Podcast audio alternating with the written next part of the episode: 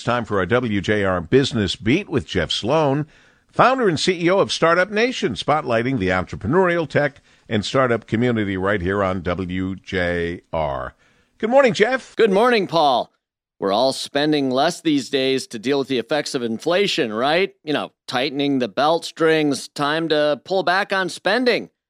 Well, hold up. According to an analysis by customer platform Klaviyo, consumer spending is actually up in Q2 2022 over Q1. What? Yes, indeed it is. Supply chain problems and fears about inflation are not preventing consumers from spending online, as average order value increased by 19% in Q2 compared to Q1, and a deeper look into the data indicates how specific categories are faring.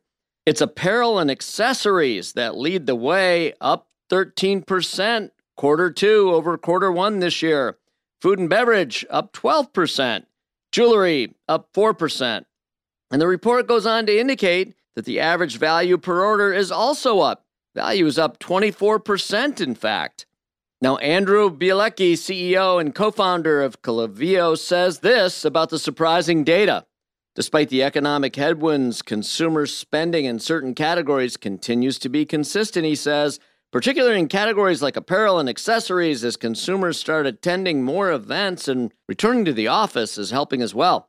While consumers might pare back on buying higher-priced goods like electronics or price shop for more essential goods, they're still going to buy from the brands they love, and buying they are.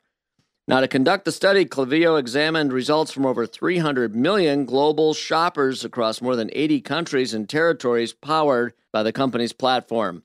So chin up, small businesses.